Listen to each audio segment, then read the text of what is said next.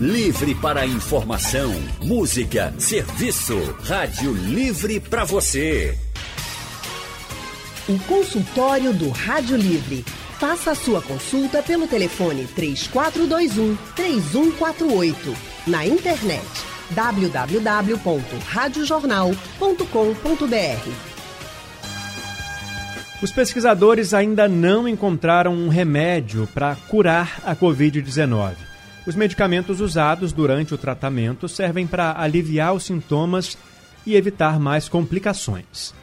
Recentemente, o Ministério da Saúde incluiu a cloroquina e a hidroxicloroquina no protocolo de atendimento aos pacientes com o novo coronavírus, mesmo sem comprovação científica da eficácia das substâncias no tratamento da Covid-19. Há algumas regras. Os medicamentos só podem ser usados com autorização do paciente e a decisão é do médico. Mas a medida divide opiniões. Para falar sobre o assunto, está com a gente hoje o infectologista e professor da Universidade Federal de Pernambuco, Luiz Arraes. Boa tarde, doutor. Boa tarde, como estão vocês? Tudo certo, doutor Luiz? Muito obrigada, Bem, viu, por estar com a gente. Eu que agradeço. Doutor Luiz, gente, também atua no IMIP e é consultor de governadores do Consórcio Nordeste. E quem também está com a gente é o mestre em inovação terapêutica pela Universidade Federal de Pernambuco, professor, pesquisador e coordenador do curso de farmácia da Católica e também presidente da Regional Nordeste da Associação Brasileira de Fitoterapia, Leandro Medeiros. Boa tarde, doutor Leandro. Boa tarde, Anne. Boa tarde, doutor Luiz e Leandro. Boa tarde, Leandro.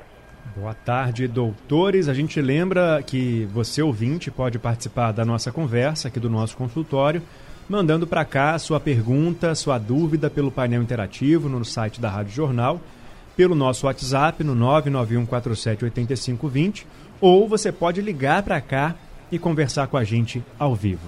Eu vou começar fazendo uma pergunta para o Dr. Leandro. É, a OMS mandou suspender os testes com a cloroquina e com a hidroxicloroquina por causa dos riscos à saúde dos pacientes, o que realmente foi comprovado até agora, né? Que o medicamento pode trazer esses riscos. E quais são esses problemas que essas substâncias podem causar nas pessoas? Bom, principalmente são problemas de foro cardiovascular. A gente observou aqui numa revisão recente que ela conseguiu aumentar, justamente com outros tratamentos, como é o caso da azitromicina, que é um antibiótico bastante usado, o número de eventos cardiovasculares. Né? E esses eventos estão muito relacionados a arritmias. O ponto interessante que foi publicado no, na, na, semana passada foi o, o dado né, é, analisado mostrando um aumento da mortalidade até 30% né, nos pacientes que faziam uso da cloroquina ou hidroxicloroquina, estudo do, do jornal The Lancet, né, com mais de 96 mil pessoas. Então, na verdade, assim, a hipótese inicial de que se trata de um realmente um tratamento é, seguro e eficaz para o Covid veio a cair por terra completamente, né, dado que essa é uma amostra grande, essa é uma amostra que tem uma, uma, um poder estatístico grande, né, e a gente pode claro, analisar algumas limitações desse estudo, mas é a melhor evidência que a gente tem disponível e nessa, nessa briga de corda, digamos assim, né, para ver se vale mais a pena usar ou não vale a pena usar, é, é realmente assim, não vale a pena usar dado esses riscos, né. A, cloroquina e a hidroxicloroquina também são medicamentos que podem provocar lesões renais, podem provocar também lesões é, oculares, a, apesar de que a, a, pelo menos a probabilidade disso acontecer é baixa, né? Mas é quando você pensa no paciente com doença cardiovascular e a, que apresenta o, o, Covid, né, é, seria mais um fator para que houvesse algum tipo de agravo de foro cardiovascular, ainda que ele utilize apenas por cinco dias, né? Mas se a gente tem essa evidência robusta analisada na população em geral que não protegeu mais as pessoas pelo contrário, aumentou mais o risco para eventos cardiovasculares e mortalidade por causas cardiovasculares. Então, realmente não, não faz sentido utilizar esse medicamento e a sua implantação também de, em larga escala dentro dos protocolos.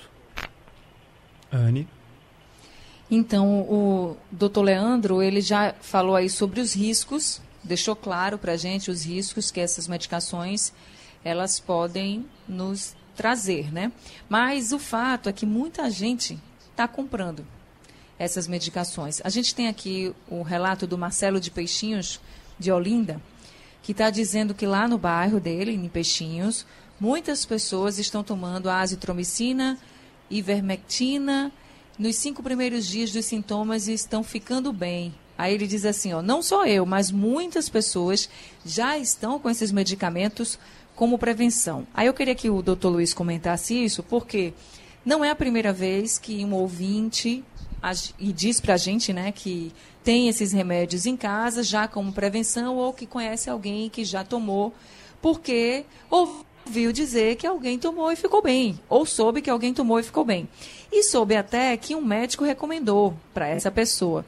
Então, eu queria que o senhor falasse, doutor Luiz, sobre esse risco da automedicação, primeiro.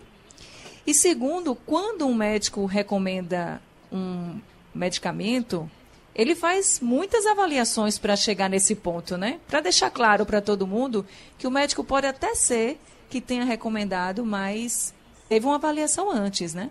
Certo. Eu queria pedir desculpas porque eu vou fazer um comentário talvez um pouco forte. Esse debate ele, ele teria sentido no mês de março. Uhum. Depois disso, ele não faz nenhum, nenhum sentido mais. Peço desculpas e peço desculpas ao ouvinte pelo, pela informação que ele passou, que é apenas o palpite dele. A opinião é palpite. Antes do, desse estudo, realmente muito robusto que o Dr. Leandro fala, mencionou, já haviam estudos publicados no New England Journal of Medicine, nas melhores revistas, British, British Medical Journal, tudo com acima de 1.500 pacientes, comparando quem usava e quem não usava. Estudos por, pelo acaso, são, são randomizados, se diz, duplo cego, quer dizer, a pessoa que, que, que oferece o medicamento e a pessoa que toma o medicamento, e às vezes a pessoa que, que analisa os dados não sabe o que foi aplicado ao paciente 1 ou, ou paciente 2. E esses já mostravam que, primeiro, não havia nenhuma efetividade da hidroxicloroquina e cloroquina. E esse último do lance mostrou de maneira forte o aumento que já tinha sido observado dos efeitos colaterais graves, que a mortalidade é maior em quem toma hidroxicloroquina. Eu acho uma irresponsabilidade a prescrição de hidroxicloroquina. E esse negócio de ficar bom com azitromicina e ivermectina tem que saber que a maioria dos casos são leves. A pessoa iria ficar boa, boa de qualquer jeito. Essa informação teria validade, validade se tivesse um outro braço que não tivesse feito nada. Estariam bem do mesmo jeito. Eu atendo, estou, uh, enfim, já vai mais de 200 pacientes nessa, nessa, nessa pandemia aqui no Recife, essa epidemia aqui, e localmente epidemia, é, e poucos é, fizeram, fizeram, nenhum fez uso de medicação e todos evoluíram bem. Porque eu estou atendendo por teleatendimento, não posso atender pacientes graves. É, só uma, uma, uma vez eu tive que recorrer ao hospital e liguei, marquei a consulta imediatamente, porque a pessoa apresentava, é, enfim, sintomas que eu achei, de fato foi confirmado, de, de hipercoagulação. O que faz sentido é atuar preventivamente nas complicações que são de natureza inflamatória e há uma hipercoagulação. Então, os protocolos aprovados hoje são a base de anticoagulantes em dose fraca no início e depois, à medida que se tem marcadores para isso e tem imagem também para verificar, aumentando e, e, tendo sua posologia de, de oral passada para venosa é, no decorrer da doença. Isso sim faz sentido. Isso tem diminuído a mortalidade em UTI. Aliás, tem diminuído a ida dos pacientes para a UTI, brutalmente, e em, ao chegar na, na, na, UTI, a mortalidade é bem reduzida. Agora, falar de hidroxicloroquina, eu vou jurar a mim mesmo que vai ser a última vez. Só se for para tratar o, o, Vivax, que é o plasmode Vivax, que nem o falcípero, que é prevalente na África, o, a, a hidroxicloroquina trata. Ele trata o, o, a malária daqui, que é muito simples de tratar, e, e é, é, é, muito útil para algumas doenças reumatológicas, notadamente a, a, o lúpus eritematoso sistêmico, né?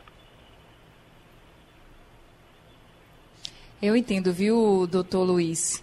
E concordo com o senhor que a gente já não deveria estar discutindo isso mesmo, não, porque os estudos. Foi uma maneira provocativa cada de dia, cada mês, né? Assim, dar um. Mas é mesmo, É. eu concordo.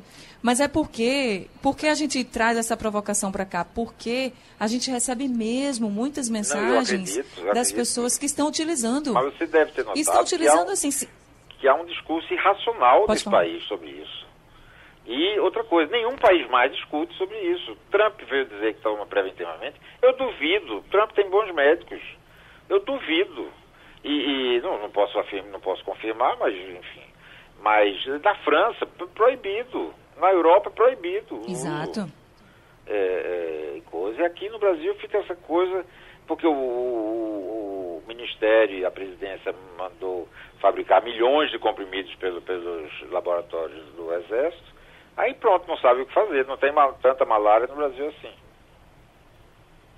É, a França, ela realmente proibiu, né? Oficialmente Proibiu. o uso da que saiu de hidroxicloroquina. lá, né? Esse problema. É. A Agência de Medicina da Itália também suspendeu a autorização do uso da hidroxicloroquina. A Bélgica fez alerta sobre a droga. Então, a gente está vendo que o mundo inteiro A OMS, né? está já ciente disso, né? A É. OMS exatamente já recomendou É. que não se usasse. E aí eu reforço aqui para as pessoas que estão nos ouvindo, se você escutou que alguém usou, que ficou melhor, ah, que o médico passou, enfim, gente, é o médico que tem que avaliar, não é a gente. né? A gente, a gente não pode se automedicar em Nem com doenças, vamos dizer, doenças mais leves, brandas, né? né? É. Exatamente, mais brandas. Imagina numa doença que ainda está sendo estudada, Pois que não é. tem um remédio, que não tem uma vacina. Então vamos ter cautela, pelo amor de Deus. Leandro. É, e- e a gente estava falando, o, Luiz, o doutor Luiz estava enumerando aí, e, e o doutor Leandro também, todas as comprovações dessas duas substâncias, a, a cloroquina e a hidroxicloroquina. E entre elas tem aí a questão do, dos problemas cardíacos, né? Tem a comprovação de que houve mais mortes do que é, benefícios para os pacientes e mesmo assim existe uma parte da classe dos médicos que defende o uso da cloroquina. E com base em que que eles ainda defendem o uso dessas substâncias, doutor Luiz? Olhe, eu acredito que, que, que eu, eu, assim, é, muito duro, é muito difícil criticar colegas, porque a gente, a gente fala base, é, é, em cima de um juramento, né? Mas é, a crítica tem que existir. É, ou, ou eu acho que é a demanda dos pacientes que forçam esses, esses colegas a usar, ou estão usando de má fé. Não pode ter outra alternativa. A demanda, eu digo, o médico que não passou o remédio que eu quero, não, não, vou, não volto mais a ele. Eu conheço grandes médicos, grandes médicos mesmo, pessoas que eu admiro e que respeito muito, que estão passando cloroquina. Agora, eu, eu confesso que perdi muito do respeito que eu tinha por eles. Porque as coisas são. A gente trabalha baseado em evidência. Não, não, não, não, não trabalha baseado em palpite, em, em coisa, em, em achar, porque in vitro o- a, a carga viral caiu. Olha, a analogia, a melhor analogia do, do melhor modelo experimental para uma determinada droga, antes de passar para os humanos, da fase pré-clínica para clínica, pré-clínica é quando é in vitro e, e animais, né? Então vamos dizer, os macacos, é, que, que hoje os grandes símios não se pode mais usar, serem usados em pesquisa.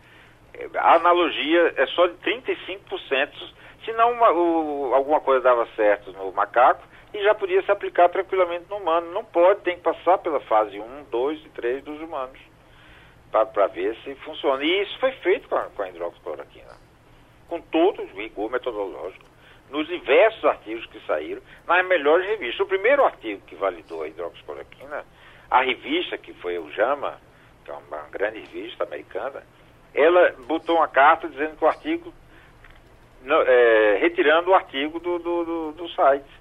Foi o artigo do professor Raul, do Didier Raul, lá de Marcélia. Que, que, que isso foi ainda em fevereiro. Já estamos em ju- Já junho estamos batendo em a coisas. porta. É, tudo bem, é, é, a Anne falou uma coisa muito certa. A gente está consertando um avião que está em voo. É a situação dessa pandemia. As duas únicas coisas que a gente sabe é que a higiene o uso de álcool, de sabão, o uso... e a, o isolamento social são eficazes para reduzir o número.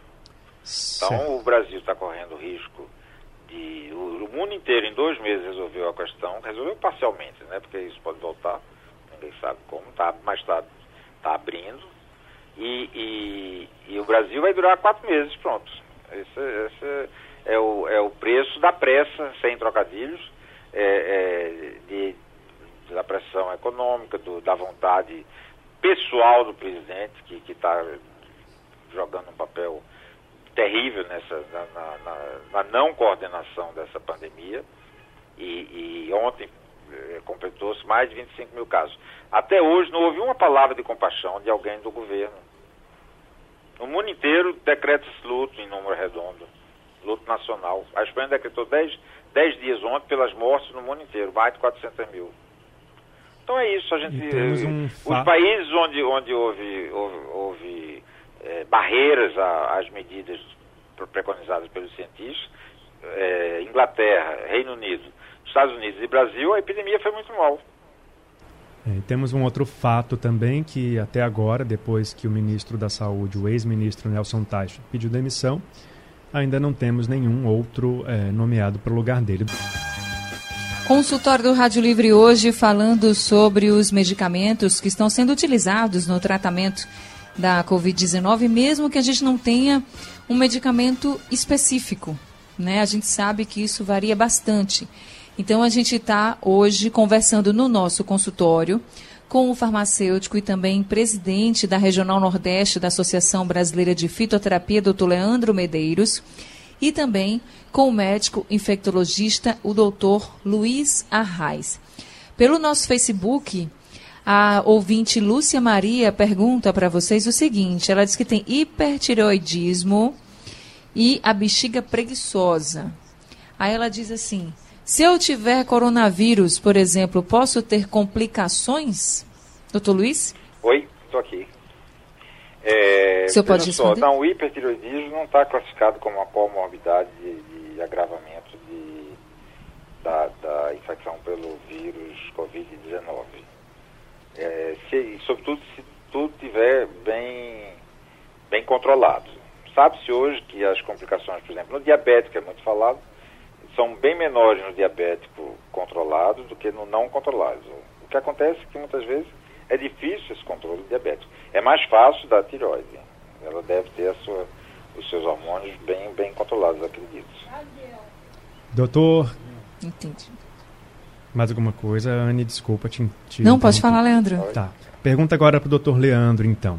É, os sintomas é, leves da Covid-19, eles incluem dor de cabeça, dor nos olhos, indisposição, e perda de olfato, paladar. E a recomendação dos médicos é que os pacientes só procurem a unidade de saúde se sentirem aquela falta de ar ou a dificuldade para respirar. Quem fica em casa se tratando, né, se recuperando da Covid-19, pode tomar que remédios para poder aliviar esses sintomas? Bom, desde que sejam seguros, né, desde que o paciente tenha os critérios aí de, de segurança, por exemplo, pessoa tem, não tem nenhum problema de usar um, um, analgésico, um antitérmico, por exemplo, mais simples, um antipirona, um paracetamol.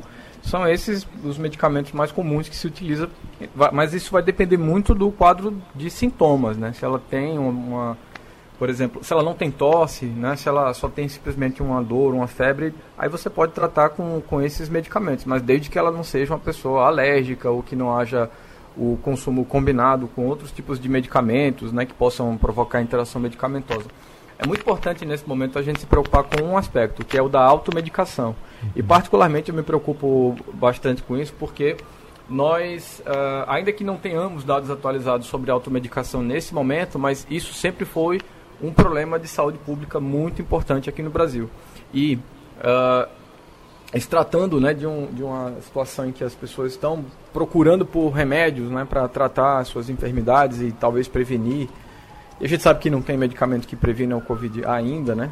Daí a gente está aguardando as vacinas, mas nós sabemos que aumentou bastante o consumo de, é, é, pela procura em farmácias, é, sejam drogarias ou farmácias de manipulação, em busca de tratamentos é, mais preventivos. Né? Todo dia, praticamente, eu falo com uma pessoa que está afim de tomar um antiparasitário, que está afim de tomar um, um uh, qualquer outro medicamento, né? a própria cloroquina, enfim, que uh, foi ventilado de alguma forma que poderia gerar algum benefício. Então, eu, eu me preocupo com a automedicação e o que deve ser feito, na verdade, é essa análise dos sintomas. Né? Se você tem uma tosse com secreção, enfim, você poderia tratar essa tosse com vários medicamentos que são isentos de prescrição, que tem um bom perfil de segurança, mas que especialmente isso seja avaliado por um farmacêutico, tá? Uhum. Porque o farmacêutico ele vai poder avaliar se aquele medicamento realmente é seguro para aquele quadro, se ele realmente é necessário para aquele quadro, né? Seguindo a lógica do uso racional de medicamentos. Só reforçando aqui que quando eu fiz a pergunta, né, eu perguntei que medicamentos podem ser tomados. É claro que diante da orientação do profissional, como bem destacou o Leandro Medeiros. Anne? Agora, doutores e também Leandro, a gente tem um ouvinte na linha para participar do consultório, é o Jaziel de Beberibe. Jaziel, muito boa tarde para você. Boa tarde, Anne. Esse consultório está muito concorrido, esses consultórios que está tendo, que faz tempo que eu tenho. Tento ligar e não consigo, mas graças a Deus que hoje eu consegui. Bom. Vê bem, Anne. Se eu que fosse. Bom. Alô? Tá me ouvindo? Pode falar, José. Oi, pode falar. Olha, se eu fosse, chegasse no, no, no, no hospital desse, na UPA, e o médico viesse, por exemplo, pedir para eu assinar um termo para me aplicar esse cloroquina, eu ia, eu ia dizer simplesmente, doutor, o médico é o senhor. Como é que o senhor está pedindo para eu assinar termo de nada. Eu, com certeza, nem tomava, nem assinava para a família minha tomar. Agora, comigo aconteceu o seguinte, veja bem. Em março, eu tive eh, um, um sintoma desse, eu fiquei com a garganta doendo, tudo, tive febre. Aí eu fui na farmácia e a pessoa da farmácia me indicou nimesulide para eu tomar. Eu tomei esse nimesulide, a garganta não melhorou, tomei um xarope que eu estava tossindo, também não melhorou. Por conta própria, eu tomei a moxicilina, foi quando a minha garganta ficou boa.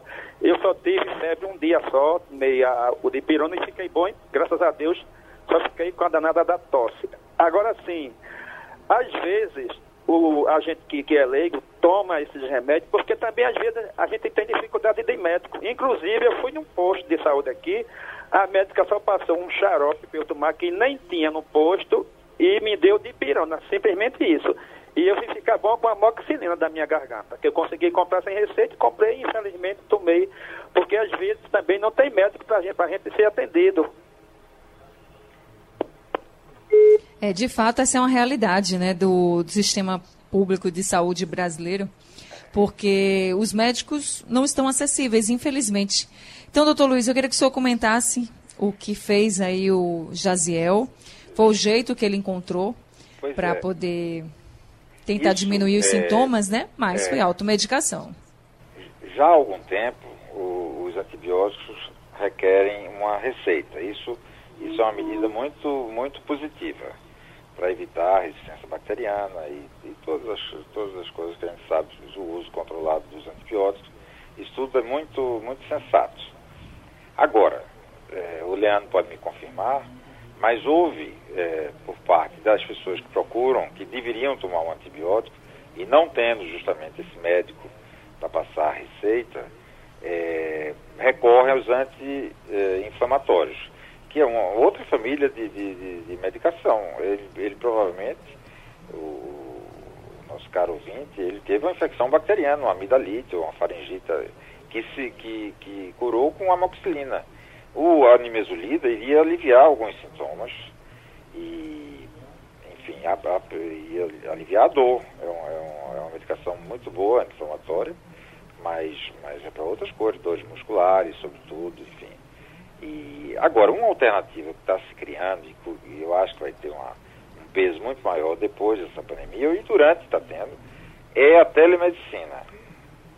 Todos os centros universitários estão montando telemedicina, justamente para aquele fluxo que eu acho que foi é, Leandro, né? O, tem dois Leandros, né? Tem o Leandro o apresentador, e o Leandro Medeiros, é, que é o farmacêutico. É, enfim, eh, Leandro, apresentador, então, falou sobre o fluxo da pessoa e uma pergunta para Leandro, justamente, para o seu xará, uhum. é, dizendo que o fluxo realmente é ficar em casa E essas pessoas, elas têm que ser vistas, elas podem ser vistas por telemedicina, agora com muito cuidado, porque é uma, é uma consulta de extrema responsabilidade, porque a gente não está na frente do paciente, não examina coisa, a gente confia inteiramente na narrativa do paciente. Como é uma, doença muito dinâmica, a pessoa e outra coisa, não, não é uma, uma coisa que começa e vai caindo, às vezes não, a pessoa vai melhor, está melhor e vem a fase inflamatória no oitavo dia. Então a gente acompanha, eu estou voltando um pouco para o Covid, depois eu, eu falo na. É, é Jaziel, né? O nome do nosso. Isso. Pronto. É, Isso. Tem esse recurso na, na, na Universidade de, de, Pernambuco, no IMIP, na Universidade Federal, de, e tem a receita por, por cadastro eletrônico. Quer dizer, a pessoa recebe em casa a receita, o, o atestado médico, enfim, tudo isso. E isso vai, vai, vai ser a solução para muitas falhas que nós temos no, no SUS, né? Que é uma, realmente é, um, é uma coisa importantíssima, é um, é um sistema de saúde muito bem desenhado, tá? mas falta investimento. Nunca, nunca o SUS foi, foi uma, uma prioridade em raros momentos, isso aconteceu mas desde sua criação ele já começou sem o investimento devido. Em 88 incorporou-se vários hospitais que não eram da rede única, os hospitais previdenciários, os, os hospitais de categorias sindicais, servidores, etc., entraram no SUS e não houve um tostão a mais é, aportado nele. Em alguns outros governos teve maior aporte, e, mas é um, é, um, é um sistema pelo qual a gente deve zelar muito, porque ainda é o que está salvando a situação do Brasil. Agora, doutor Leandro Medeiros, queria lhe perguntar: a fitoterapia hoje está sendo utilizada no tratamento da Covid-19, principalmente nos casos mais leves? Usualmente, é, o que pode ser feito em relação a isso é o, é o, tratamento baseado no controle de sintomas. Né? Você tem uma congestão nasal, existem recursos mais simples que podem ser utilizados, que são usados tradicionalmente para isso. E até mesmo quando você tem algum tipo de, de impacto né, sobre o trato respiratório inferior, por exemplo, pulmões, brônquios, enfim, mas algo muito suave. Tá? A gente não usa isso aí para reduzir a, a, a, probabilidade do agravo, né, você curar-se. O que basicamente a fitoterapia faz nesse sentido é da mesma forma para sintomas gripais leves, né? E a Anvisa ela aprova vários medicamentos fitoterápicos para essa proposta de tratamento de sintomas gripais, né? Então você tem é, plantas como alho, gengibre que podem ser utilizados para melhorar uma congestão nasal e o guaco que pode ser utilizado quando você tem um quadro de tosse produtiva, né? aquela tosse que produz secreção. Mas, da mesma forma, é, é muito importante esclarecer que não há recomendação para. Primeiro ponto, né? não há recomendação de usar fitoterápicos para a cura do Covid ou para a prevenção do Covid. Dois, nós temos, é, sim, né, várias opções para tratar esses sintomas gripais, só que essa seleção, essa escolha deve ser feita especialmente também por um profissional de saúde em conjunto com a, a, a, enfim, com o indivíduo, né, com a população, porque nós temos uma preocupação também da utilização desses produtos de forma não racional.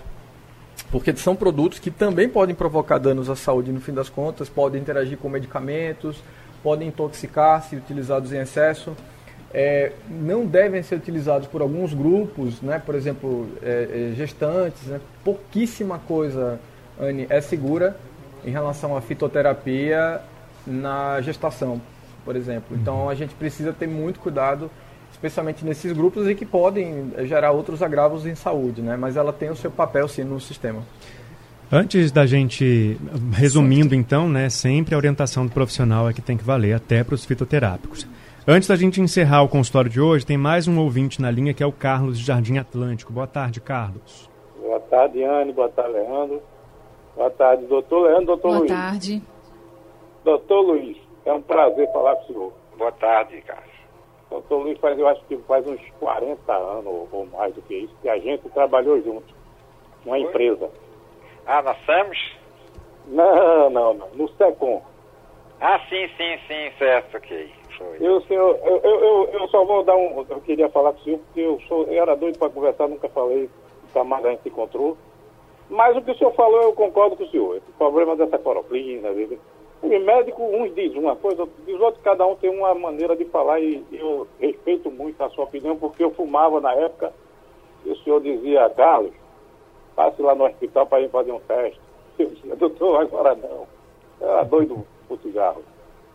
Mas Outra vez, tem uma, é, é, é Andy é rapidinho, é só uma historiazinha. Eu gosto da personalidade dele porque ele também teve um, um, certo. um favor, colega de trabalho tá que passou os 14 dias e disse que estava doente. Ele disse que vai para casa descansar. Ele nunca duvidou da situação de cada um. Então o diretor disse, não, você vai trabalhar, não está doente nada. Aí ele chegou lá e disse, o médico aqui sou eu ou você? Eu estou dizendo esse exemplo por que, é que é um médico? É o OMS ou é os governantes que quer passar qualquer remédio para todo mundo tomar só porque ele quer um protocolo da maneira dele? Eu não sei se é política, se não é. Agora, eu acho que o médico é que diz o que o paciente precisa. Então, doutor Luiz, um abraço. Gostei muito de ouvir o senhor e ah. todos vocês, viu? Ana e Leandro, vocês sabem que eu sou fã de vocês. Oh, obrigado, obrigado. Obrigada, Carlos. Obrigada. Eu só discordo, discordo dos 40 anos. Foi um prazer falar com o Carlos, mas os 40 anos me joga lá para cima de, de, idade, né? De idade. Pois é. Bom, ele até comentou aí sobre assuntos que a gente já falou anteriormente, né? Sobre essa questão dos protocolos do governo pois é. federal. É. Não, tem manifestos. É. Tem manifestos. Foi o, um grupo de médicos aqui lançou um manifesto. É. Bom, assim gente. se trata mas infelizmente nosso tempo acabou hoje, então a gente agradece aos doutores, doutor Leandro e doutor Luiz Arraes também pela participação aqui no nosso consultório de hoje. Infelizmente o tempo passou rápido e a gente precisa encerrar. Obrigado, viu? Obrigado a vocês. Prazer Valeu, Anny. Obrigado, Leandro. Conhecer Valeu, o Leandro também. Os dois Leandros. Obrigada, doutor Luiz. É. tá.